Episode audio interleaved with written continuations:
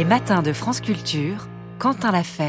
Alors que la pression des syndicats agricoles sur le gouvernement s'accroît et que la crise agricole reprend de plus belle, alors que la semaine est cruciale pour le gouvernement, avant l'ouverture du Salon de l'Agriculture, ce samedi, retour ce matin sur un point central de cette crise, un point cœur, les accords de libre-échange et leur impact sur l'activité agricole française. Pour en parler, je reçois ce matin dans une première partie deux invités. Aurélie Catallo, bonjour. Bonjour.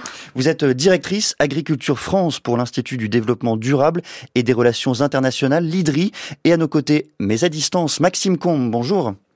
Bonjour. Vous êtes économiste en charge des politiques commerciales et de relocalisation à l'AITEC. L'AITEC, c'est l'Association internationale de techniciens, experts et chercheurs. Je précise que vous êtes également le co-animateur du collectif Stop, CETA, Mercosur. Et pour commencer, Maxime Combes, est-ce que vous pourriez nous expliquer peut-être les fondements théoriques de ces accords de libre-échange?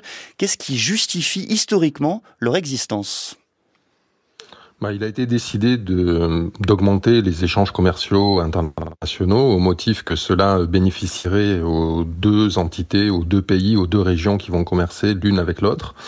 Et globalement, sans être trop long, euh, la, l'Union européenne, qui négocie donc au nom des vingt-sept États membres de l'Union européenne, puisqu'on leur a, on a confié aux institutions européennes la charge de cette responsabilité, Euh, fait plus ou moins toujours la même chose, c'est-à-dire qu'elle est prête à ouvrir les marchés agricoles européens pour pouvoir vendre plus d'automobiles, plus de produits industriels, plus de machines-outils, plus de produits euh, chimiques et autres euh, à des pays tiers, euh, considérant que c'est par le fait euh, d'exporter ces produits-là et de gagner des parts de marché en ouvrant la possibilité à des entreprises européennes, notamment les multinationales des services, nouveaux marchés dans des pays du Sud ou des pays tiers, que la prospérité économique en Europe va être prolongée. Ceci est discutable sur le plan économique, mais l'idée c'est que on va libéraliser les marchés, c'est-à-dire à la fois limiter, réduire, voire supprimer tout ce que sont les barrières à l'entrée, à la frontière européenne des produits venant des pays du Sud.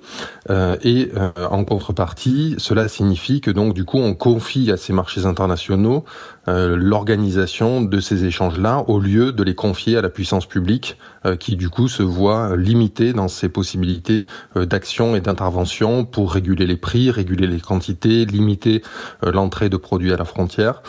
C'est ça les accords de libre-échange. Les accords de libre-échange, c'est tout autre chose que simplement le commerce. Le commerce a toujours existé, mmh. Il existera toujours. Les accords de libre-échange, c'est de confier au marché et aux entreprises qui vont avec la charge finalement de l'organisation de ces échanges. Là encore, du point de vue théorique, Maxime Combes, à qui sont censés servir ces accords? Aux personnes qui produisent ou aux personnes qui consomment? Ah, généralement, euh, ces accords-là sont plutôt pensés pour euh, euh, améliorer la, la situation, le bien-être des consommateurs. Euh, et cela se fait pour partie au détriment de celles et ceux qui produisent. En tout cas, ils sont considérés bien souvent comme une variable d'ajustement. C'est le cas en Europe. La Commission européenne, les institutions européennes et même les États membres sont bien conscients que ces accords, notamment lorsque l'on ouvre des marchés agricoles, vont avoir des impacts sur certains secteurs les moins compétitifs de l'agriculture française et européenne. Mais ils considèrent que, globalement, l'effet sera positif parce que le consommateur va voir les prix d'un certain nombre de produits diminuer ou ne pas augmenter, avoir accès à des produits fabriqués ailleurs sur la planète. Et c'est cette idée-là euh, qui consiste à dire que globalement, sur le plan économique, quand on agrège l'ensemble euh, des données, euh, on va être bénéficiaire, mais ce « on » n'est pas défini alors qu'il y a des perdants réels. Euh, par exemple, l'accord euh, entre l'Union européenne et la Nouvelle-Zélande, qui a été ratifié au mois de décembre, euh, nous savons qu'il va avoir des impacts négatifs sur les producteurs euh, d'agneaux en France et en Europe. Mais globalement, euh, la France et l'Union européenne considèrent que finalement, ce n'est pas très grave. Et ça, il faudrait discuter avec eux pour voir si ça l'est vraiment, puisque l'on va vendre des voitures, des services, des produits industriels à la Nouvelle-Zélande et que globalement, on va être bénéficiaire. Aurélie Catallo, ces accords de libre-échange, ils sont au cœur des discussions, des revendications des agriculteurs depuis ce qu'on appelle la crise agricole. Est-ce qu'on arrive aujourd'hui à mesurer concrètement, précisément, les effets de ces accords de libre-échange sur l'agriculture française et sur le travail des agriculteurs ? Oui, tout à fait. Les accords de libre-échange font partie des revendications centrales des agriculteurs parce que là où il y a bien un dénominateur commun entre les États membres et les différents syndicats agricoles, c'est sur la nécessité d'avoir des réponses de long terme sur le revenu agricole. Et les distorsions de concurrence engendrées par les accords de libre-échange font partie euh, de ces sources de distorsions de concurrence pour le revenu des agriculteurs français et européens. Il faut expliquer, pardonnez-moi, d'un mot, pourquoi, en quoi il existe des distorsions de concurrence ? Qu'est-ce qui les provoque ? Eh bien, lorsque nous importons des produits issus d'un accord de libre-échange, nous n'avons pas la garantie que ces produits-là vont respecter les mêmes standards sociaux, sanitaires, environnementaux ou de bien-être animal que les normes ou, euh, ou les règles qui sont en vigueur chez nous dans l'Union européenne. Et cela peut donc engendrer l'arrivée sur le marché commun européen de denrées qui ont des coûts de production inférieurs à ce qui est en vigueur euh, dans l'Union européenne, et en cela, ça peut venir donc déstabiliser le revenu des agriculteurs européens. Euh, et donc, arrive-t-on à mesurer les, les effets de ces accords de libre-échange ? bah, ce, qu'on peut, ce qu'on peut facilement euh, observer, c'est ce que ça a comme effet sur les volumes d'importation et les volumes d'exportation des produits agricoles et alimentaires entre l'Union européenne et les pays tiers avec lesquels nous avons des accords de libre-échange. Et globalement, ce qu'on peut observer, c'est que les accords de libre-échange, ils ont pour effet d'augmenter les flux importés et les flux exportés, les deux. On augmente nos importations et on augmente nos exportations. Typiquement, euh, si on observe le commerce que la France a eu avec les pays tiers, c'est-à-dire les pays hors Union européenne, entre deux mille et deux mille vingt-deux, donc sur une période d'un peu plus de vingt ans, eh bien on voit que à la fois les importations et les exportations ont, ont été multipliées par plus de deux virgule cinq. Donc ça, c'est vraiment un effet du libéralisme économique, de la libéralisation du commerce agricole, et ça marche vraiment dans les deux sens. J'importe, je, je, à la fois j'exporte plus, mais aussi j'importe plus. Et on arrive à établir là euh, un lien causal entre les chiffres que vous donnez et ces accords de libre-échange. On arrive à isoler l'effet de la signature de ces accords concrètement ? Alors non, pas. On, en tout cas, euh, les chiffres là que je donne, c'est, c'est, ce sont des chiffres qui sont globaux, euh, donc qui couvrent à la fois les, les, les échanges qui ont lieu sous effet d'accords de libre-échange et sous effet d'autres formes de commerce international, qui peuvent être des accords de partenariat, euh, qui peuvent être sous les règles générales de l'Organisation mondiale du commerce. Mais il n'en demeure pas moins que de toute manière, depuis dix-neuf cent quatre-vingt-douze et la mise en place de l'Organisation mondiale du commerce, l'agriculture et l'alimentation font partie euh, des secteurs qui sont inclus dans les règles internationales de libre-échange. Et donc, globalement, sur la période que je vous ai donnée, on a une poursuite de la libéralisation des échanges agricoles internationaux. Maxime Combes, on parle depuis le début de cet échange du système agricole français comme s'il s'agissait d'une entité unique, d'un bloc monolithique. Est-ce que toutes les filières, tous les secteurs agricoles sont touchés de la même façon par ces accords de libre-échange ? Une précision par rapport à ce que vient de dire Aurélie Catallo, c'est que euh, cette mise en concurrence de systèmes productifs, aux structures de coûts, aux normes sociales, écologiques différentes, mmh. n'a pas simplement des impacts sur le monde agricole français et européen, il a des impacts sur le monde agricole notamment dans les pays du Sud, c'est-à-dire que les exportations européennes, la compétitivité de certaines euh, productions agricoles européennes ont des impacts massifs sur la déstructuration des filières, des produits vivrière de plein de pays du Sud. C'est le cas au Sénégal. Je pourrais vous dire en deux mots ce qui se passe en Colombie. La Colombie dont D'où est originaire la pomme de terre. On a signé un accord avec la Colombie, enfin l'Union européenne a signé un accord avec la Colombie il y a une dizaine d'années maintenant, qui a vu déferler euh, des frites euh, euh, allemandes, hollandaises, euh, belges euh, sur le territoire euh, colombien. La Colombie a voulu protéger son secteur de production de la pomme de terre et a mis un petit droit de douane euh, en place. Ceci a été attaqué par l'Union européenne devant l'Organisation mondiale du commerce. L'O- euh, L'Union européenne a gagné et donc du coup globalement, la Colombie ne peut pas protéger son secteur de la production de la pomme de terre. Donc le libre-échange, c'est ce qui, euh, ce dispositif qui finalement euh, préfère euh, de la frite importée venant de dix mille kilomètres plutôt que de la pomme de terre produite euh, localement.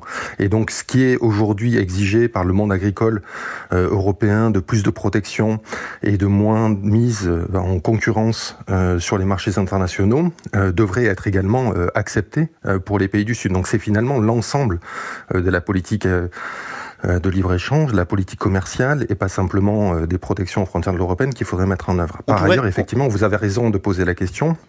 Le monde agricole européen n'est pas touché de manière uniforme. Euh, et euh, toute une partie du monde agricole européen, du monde agricole français, et c'est d'ailleurs une des contradictions au sein de la euh, de la F N S E A, euh, profite très euh, largement de ces accords de libre-échange. Et on se vante bien souvent de vendre du cognac euh, au Japon, euh, et que ceci vaudrait donc du coup le fait de signer ces accords-là. Et donc du coup, vous avez une agriculture extrêmement compétitive, notamment les grandes plaines céréalières monocultures, euh, qui euh, également les productions de vins et spiritueux, euh, qui eux sont très euh, gagnants en général euh, avec ces accords de libre-échange. Les perdants, ce sont généralement des productions euh, en Europe, en tout du moins et en France, euh, des productions d'élevage, euh, des productions euh, de polyculture, euh, qui eux sont fortement soumis à cette concurrence internationale et à qui on demande effectivement un peu la quadrature du cercle, c'est à la fois d'être compétitif sur les marchés internationaux, Euh, et euh, de, de, de, de réaliser une montée en gamme sur, sur, sur leur production. Et ce que, ce qu'il faut bien comprendre, c'est que cette réalité-là, elle est le fait des accords déjà passés. C'est-à-dire que l'accord U E Mercosur, ça serait une nouvelle, euh, une nouvelle pierre à l'édifice, mais euh, l'essentiel, ce sont l'ensemble des accords qui sont passés depuis vingt, de vingt, vingt ou trente ans, qui contribuent aujourd'hui et qui mmh. constituent aujourd'hui cette concurrence déloyale. Aurélie Catallo, c'est bien cela ce qu'on observe. Il y a une partie de l'agriculture française, notamment l'agriculture à forte valeur ajoutée, qui bénéficie de ces accords de libre-échange, alors que l'autre euh, a tendance à en pâtir ? Euh, oui, il y a bien des disparités de situation entre les différentes filières agricoles françaises et donc entre les différents types de production.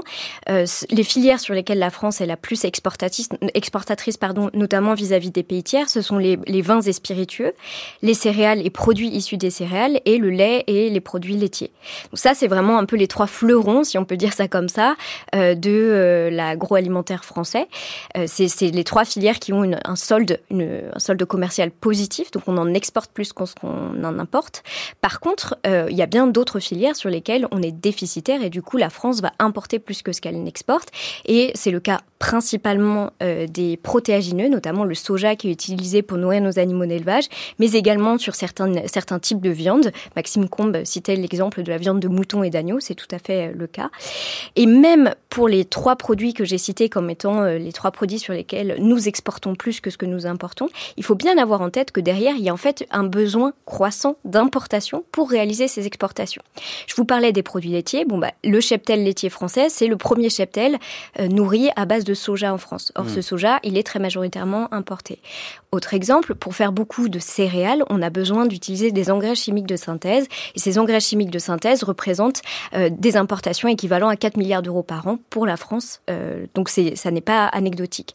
Idem pour faire des vins et spiritueux, bah, ça fait partie euh, des types de cultures pour lesquelles on a besoin besoin de recourir à des pesticides. Et là aussi, la France importe l'équivalent de deux milliards d'euros de pesticides par an.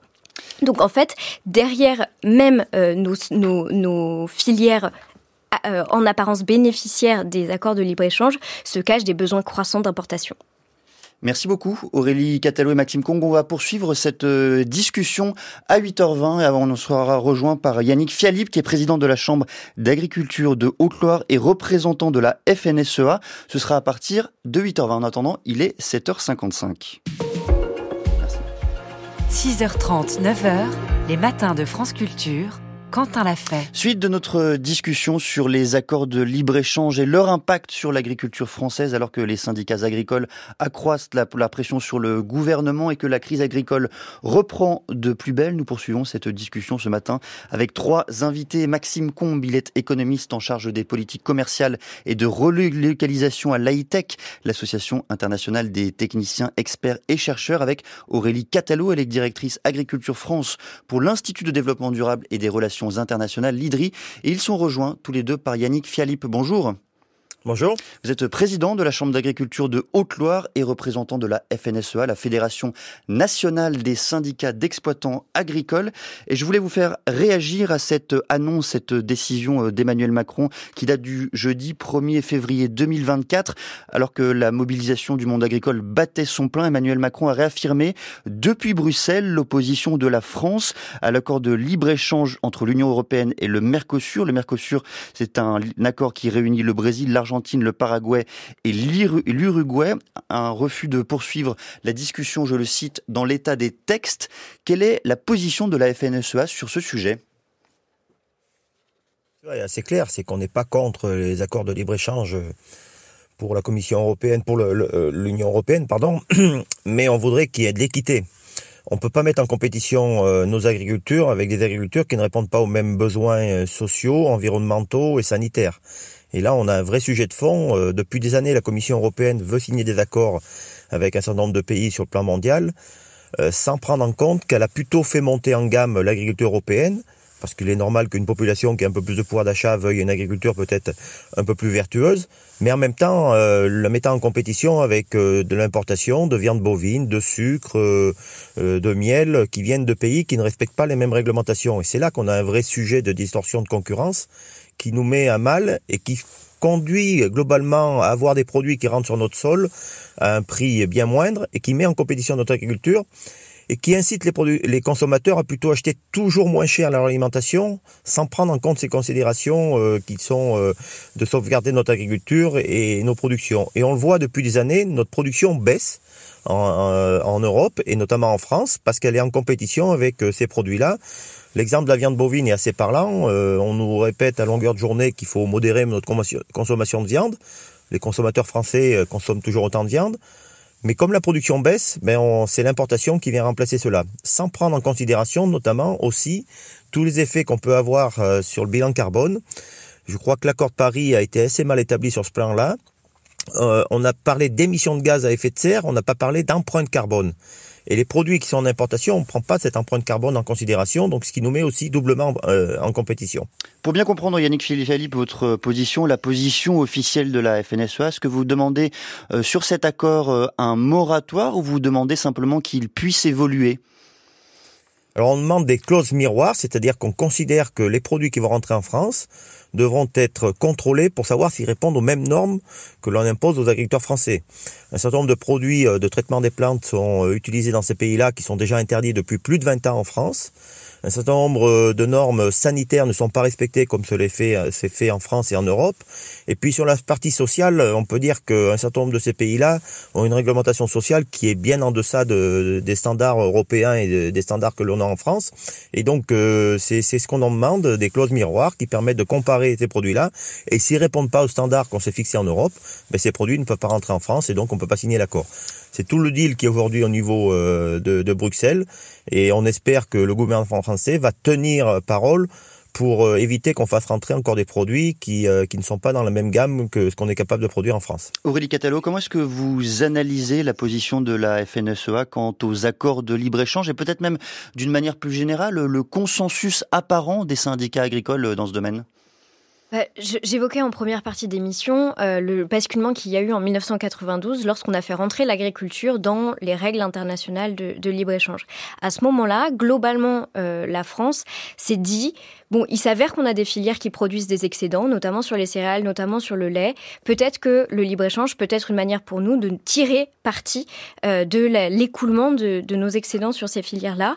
Et euh, euh, il, il s'est avéré que pendant un certain temps ensuite, il, il est vrai que l'agriculture française a plutôt tiré profit du libre-échange. Et ce... Principalement parce que euh, pendant les vingt premières années, on a signé des accords de libre-échange ou des accords facilitant le libre-échange de manière générale avec des pays qui avaient une puissance agricole plutôt moindre que celle de la France. Typiquement, quand il s'est agi euh, de faciliter le commerce, par exemple, avec des, des pays d'Afrique subsaharienne dans lesquels l'industrie laitière n'a strictement rien à voir avec l'industrie laitière française, eh bien euh, là, on y a vu une opportunité pour nous. Et puis, euh, on, on se disait aussi que ce serait l'occasion de contribuer à nourrir ces pays-là. Désormais, lorsqu'on envisage de signer de nouveaux accords de libre-échange, il s'agit de puissances agricoles euh, qui sont au moins équivalentes à celles de la France et parfois même plutôt plus importantes que celles de la France. On a cité tout à l'heure le cas de l'accord avec la Nouvelle-Zélande, qui est effectivement une filière ovine extrêmement développée. Et puis, lorsqu'on regarde les pays du Mercosur, notamment le Brésil, bon bah c'est, c'est des pays qui ont des capacités de production de viande ou d'oléagineux, de protéagineux qui sont très importantes. Et donc là, euh, tout d'un coup, on a une position qui est un peu plus inquiète pour euh, l'avantage euh, que ça pourrait représenter pour les filières françaises. Et peut-être que ce qui a manqué euh, historiquement, c'est la reconnaissance de l'évolution de notre appréciation des accords de libre-échange. C'est vrai qu'on a peu entendu les représentants de la profession agricole majoritaire comme les décideurs politiques se dire... Bah, jusqu'à présent, on a réussi à tirer plutôt pas mal notre épingle du jeu euh, lors de la signature d'accords de libre-échange, mais désormais, on remet en question euh, la pertinence de ces nouveaux accords de libre-échange parce que euh, la France ne viendrait plus s'en sortir gagnante euh, en, en ce qui concerne ses filières agricoles. Maxime Combes, lorsque le président de la République, lorsque l'exécutif français euh, marque son opposition hein, à cet accord euh, Union européenne-Mercosur, marque son opposition en tout cas au texte en l'état, est-ce que la France France a les moyens sans, simplement d'entraver les négociations ou d'empêcher que cet accord soit, euh, soit ratifié? Bon, d'abord, pardon. Et pas d'abord, il faut noter que la position de la France a été fluctuante, puisque cet accord a été soutenu par Emmanuel Macron en deux mille dix-neuf et par la France euh, lorsqu'il a été finalisé sur le contenu de son sur son contenu, et que sans ce soutien de la France, on ne serait pas aujourd'hui en train de parler de l'accord U E Mercosur. Euh, la deuxième chose, c'est que la position de la France est effectivement peu compréhensible. On dit que euh, Emmanuel Macron a répété plusieurs fois qu'il était en désaccord avec le texte en l'état. Donc si le contenu du texte ne convient pas, bah, il faut modifier ce contenu du texte. Mais la France ne propose pas de modification euh, du contenu du texte à la Commission européenne. Il faut savoir que la Commission européenne qui négocie, sans faire de coup de force, la Commission européenne négocie avec un mandat qui lui a été donné en dix-neuf cent quatre-vingt-dix-neuf, qui a été euh, validé euh, tacitement et explicitement de nombreuses fois euh, dans des retours qu'elle a pu faire auprès du Conseil, auprès des vingt-sept États européens. Donc en fait, la France accepte que la Commission européenne est un mandat de négociation en notre nom à tous. Et donc du coup, la question qu'il faudrait poser à Emmanuel Macron, c'est de savoir si Euh, eh bien, il y a une véritable opposition sur l'économie générale du texte tel qu'il existe aujourd'hui. Eh bien, il faut réexaminer le mandat que, dont la Commission européenne dispose pour négocier, ou éventuellement, y compris, lui retirer ce mandat-là. Et ça, c'est une demande, euh, c'est une position qui n'est pas celle de la France aujourd'hui. Donc, il y a un peu le sentiment que la France euh, dit qu'elle est contre l'accord Euh, à Paris, mais qu'elle laisse finalement les négociations se poursuivre euh, à Bruxelles. Et d'ailleurs, les négociations se poursuivent euh, actuellement. Euh, la deuxième petite chose que je voudrais apporter, c'est qu'il y a une contradiction effectivement dans la position française, mais qui est une contradiction qui, s- qui s'exprime également dans la position de la F N S E A, euh, qui est euh, de dire finalement euh, que euh, le monde agricole français souhaiterait bénéficier Euh, des accords de libre-échange quand ces produits compétitifs peuvent aller gagner des marchés euh, à l'export, mais souhaiteraient être protégés quand ces marchés ou ces produits les moins compétitifs sont concurrencés par des productions venant de, de, de l'étranger. Là, il y a un petit souci. Et sur la question des clauses miroirs ou des mesures miroirs ou de euh, ce qui serait nécessaire pour protéger le monde agricole, la question qu'il faut poser, c'est est-ce que euh, la F N S E A, est-ce que le monde agricole français serait d'accord, du coup, pour que des pays du Sud, qui sont fortement déstabilisés par les exportations européennes, par euh, les accords de libre-échange, puissent eux aussi mettre en place des mesures de protection de leurs marchés agricoles. Et en général, la position est totalement négative sur ce point-là. Donc là, il y a une contradiction fondamentale qui s'exprime, euh, qui est euh, qui est de qui n'est pas de nature à expliciter et à rendre plus claire euh, la discussion. De notre point de vue, euh, les marchés agricoles, l'alimentation, l'agriculture est un bien trop précieux pour être confié Euh, aux forces du marché, pour être confié euh, à l'agribusiness international, et que nous avons besoin de régulation publique euh, sur ces marchés-là. Nous avons besoin euh, de la possibilité que les pouvoirs publics puissent euh, agir à la fois sur les quantités importées et exportées, euh, agir sur les prix, euh, agir sur les régulations euh, qui sont nécessaires euh, parfois pour euh, effectivement protéger des filières. Et cela nécessite en fait un réexamen complet de l'ensemble des accords de libre-échange, et pas simplement euh, le fait de s'opposer à un accord supplémentaire qui est celui avec le Mercosur, qui n'est pas en vigueur aujourd'hui et qui donc n'explicite pas, mmh. enfin n'est, n'est pas la raison des distorsions de concurrence qui sont observées aujourd'hui. Yannick Fialip, je voudrais vous faire réagir à cette contradiction, ce paradoxe qui vient d'être pointé en apparence dans la position de la F N S E A, le libre-échange quand cela servirait certaines filières agricoles, le protectionnisme quand les filières seraient plus fragiles. Alors, je ne crois pas que dans mes propos, euh, j'ai parlé euh, de dire qu'il y avait euh, des problèmes de protection du marché européen par rapport à, à, à l'exportation ou l'importation. J'ai dit que les normes que l'on s'est fixées en Europe, et notamment en France, c'est plutôt une agriculture plutôt vertueuse, avec des normes sociales, environnementales et sanitaires qui sont quand même dans le haut de gamme euh, de l'agriculture mondiale. Et c'est cela qui pose question. C'est-à-dire, si les pays sont capables de faire la même agriculture que nous, effectivement, on est ouvert à la compétition. Et quand on exporte, on exporte plutôt des produits de qualité. On exporte du comté, par exemple, qui est un produit de qualité en Chine. Il n'y a pas de problème, parce qu'on répond à un certain nombre de normes. Et ce que je voudrais rajouter, c'est que bien souvent, l'agriculture sert de monnaie d'échange pour d'autres accords euh, sur d'autres secteurs. On sait que l'automobile, notamment le secteur automobile allemand, euh, met une forte pression pour conclure cet accord avec le Mercosur, que des produits phar- pharmaceutiques aussi. Et que, enfin, je dirais que, avec une crise Covid qui nous a appris que sanitairement on pouvait bloquer euh, l'économie mondiale, avec euh, le retour de la guerre euh, aux portes de l'Europe, mais aussi, euh, je dirais, une situation géopolitique instable au plan mondial, Est-ce qu'il ne faut pas un peu sécuriser notre alimentation euh, sur les continents ? Et je dirais que l'Europe, euh, aujourd'hui, euh, ouvre à tous les vents son agriculture, euh, sans prendre en considération que ces six cents millions de consommateurs qui ont plutôt du pouvoir d'achat ont plutôt besoin de sécuriser leur alimentation avec une production locale. Et c'est là qu'on interroge un peu ces accords de libre-échange en disant qu'il faut qu'on revienne à quelque chose de plus pragmatique, qu'on sécurise nos agriculteurs, qu'on les protège euh, aussi, parce qu'il en va de l'avenir de filières. Une fois que l'agriculture aura disparu dans certains territoires et dans certaines filières, il faut, c'est un laps de temps de dix, vingt, trente ans pour recréer ces filières-là. Et donc vous comprenez bien que si on a une crise sanitaire ou un mouvement géopolitique avec ces pays-là, ça sera très difficile du jour au lendemain de dire on peut se passer de leur alimentation. Aurélie Catallo, quand on regarde les études d'impact de ces accords de libre-échange, et une étude en particulier qui met la lumière sur l'impact sur l'agriculture française entre le CETA hein, et, le, et l'Union européenne, c'est-à-dire l'accord qui régit maintenant les relations commerciales, notamment dans le domaine agri- agricole, entre l'Union européenne et le Canada, on réalise qu'en réalité, beaucoup, beaucoup de pays européens ont bénéficié du point de vue commercial de ces accords de libre-échange et que le pays qui en a le moins profité, si je puis dire, notamment dans le domaine agricole, c'est la France. Est-ce que ces accords de libre-échange ne viennent pas en fait révéler une fragilité relative de l'agriculture française ? Oui, tout à fait. En fait, il y a un peu un paradoxe à réfléchir ou à discuter des effets d'un accord de libre-échange entre la France et un pays tiers, alors même que ces accords de libre-échange, en fait, ils organisent des échanges entre l'Union européenne et un pays tiers, un ou plusieurs pays tiers.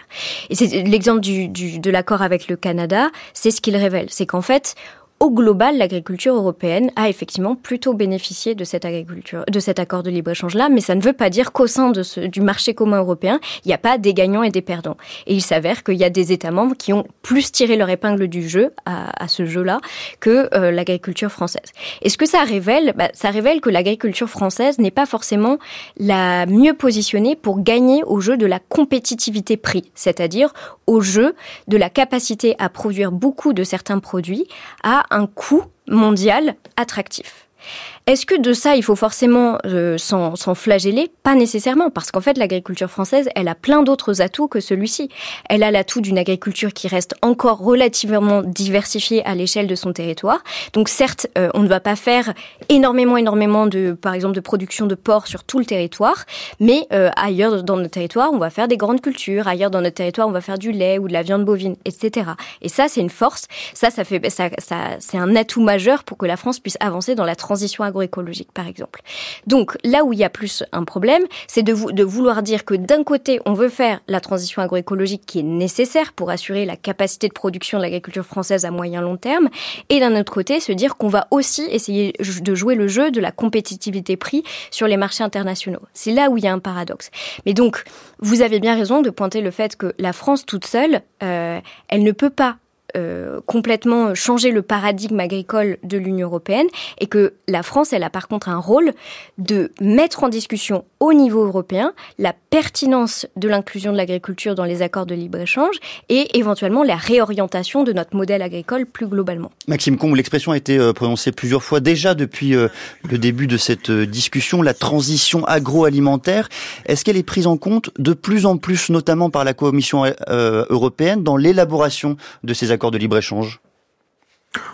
Pour l'instant, c'est de façon édulcorée, c'est-à-dire qu'effectivement, dans les nouveaux accords qui sont en cours de négociation, on fait mention de l'accord de Paris sur le climat, on fait mention d'un certain nombre de, d'engagements qui ont pu être pris euh, dans des sphères internationales euh, autres que celles de l'Organisation mondiale du commerce, euh, mais généralement, euh, ces mentions-là, ces clauses-là éventuellement, ne sont jamais réellement contraignante. Un seul exemple, on a fait de l'accord entre l'Union européenne et la Nouvelle-Zélande un accord euh, extrêmement présenté comme le plus moderne, le plus avancé, avec mention de l'accord de Paris.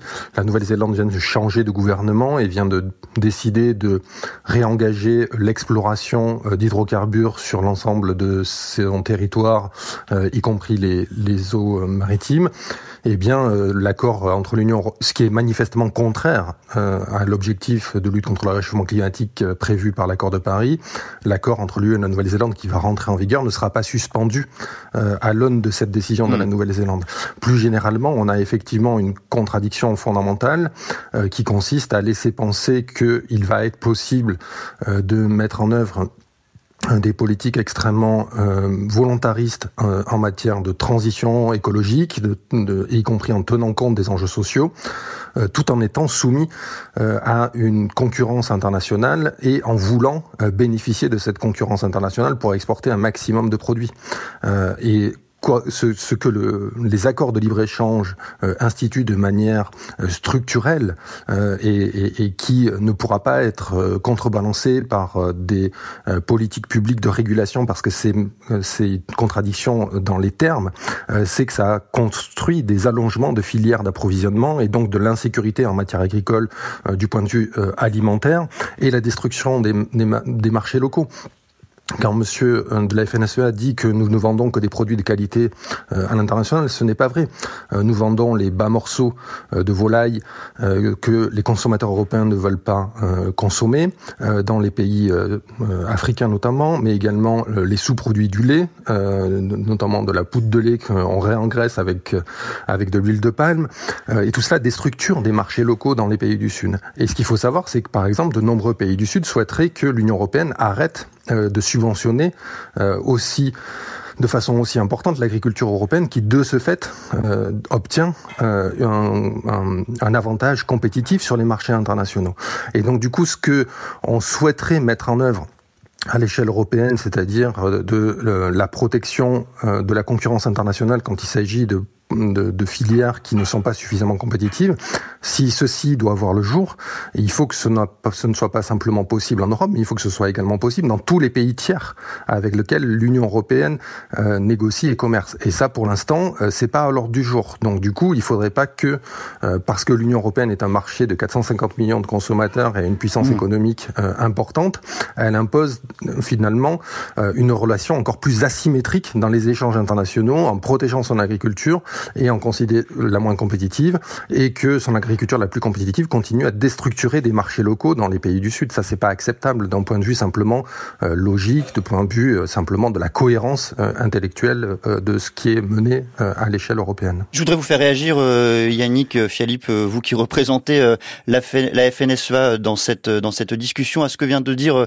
Maxime Combes. Au fond, nous ne vendrions pas, grâce au libre-échange, uniquement les produits agricoles à forte valeur ajoutée, mais également les bas morceaux de volaille et les sous-produits du lait. Alors, je ne sais pas où monsieur Combes retrouve ces chiffres, mais moi, je sais que sur notamment la viande de, de volaille, euh, l'Europe importe beaucoup de viande de volaille aujourd'hui. En France, c'est pratiquement un poulet sur deux, sur deux sur la consommation restauration hors foyer qui est, qui est d'importation. Euh, donc, euh, voilà, je suis un peu surpris par ces chiffres-là, parce que nous, on n'a pas du tout les mêmes.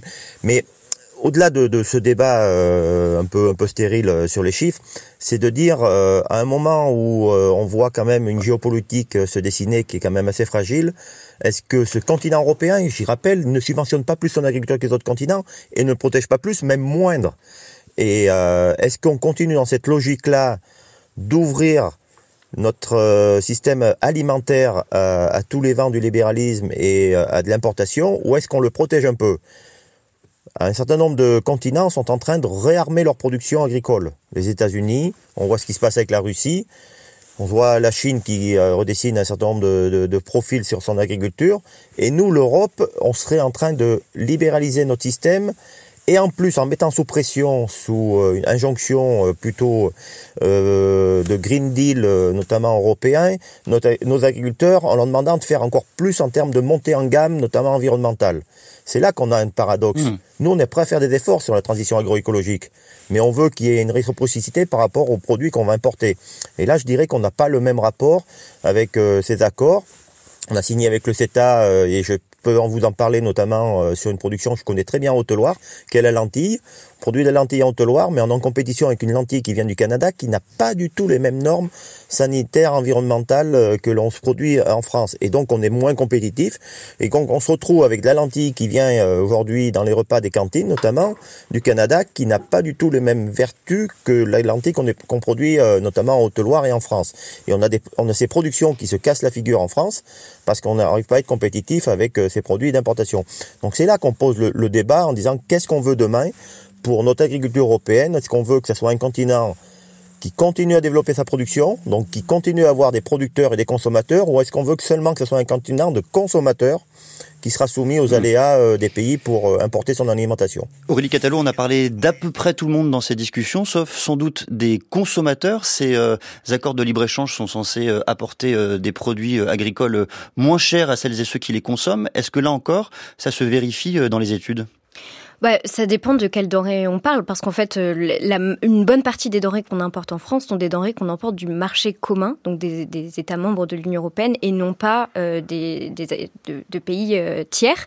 Typiquement, nos importations de fruits et légumes, hors fruits tropicaux, proviennent largement, euh, en premier lieu, de, de nos voisins européens. Donc, euh, cette, euh, cette question du, du bas prix pour le consommateur, c'est souvent celle qui a été utilisée pour justifier un modèle économique libéral pour l'agriculture, dans lequel s'insèrent les accords de libre-échange, mais on en voit aujourd'hui les limites. La première des limites, c'est que le nombre de Français qui doivent avoir recours à l'aide alimentaire est en explosion, et ce même alors que la majorité des agriculteurs français et européens, eux, ne gagnent pas non plus un revenu décent. Donc en fait, la, la question des accords de libre-échange, elle est plutôt euh, intéressante parce que elle soulève euh, les limites de la course à la production abondante euh, sur des marchés internationaux, alors qu'en fait, elle nous invite euh, à définir une nouvelle orientation pour le système agricole européen. Merci beaucoup à tous les trois, Maxime Combes, Aurélie Catallo et Yannick Fialip, d'être venus ce matin au micro de France Culture évoquer l'impact sur l'agriculture française des accords de libre-échange. Il est huit heures quarante-quatre.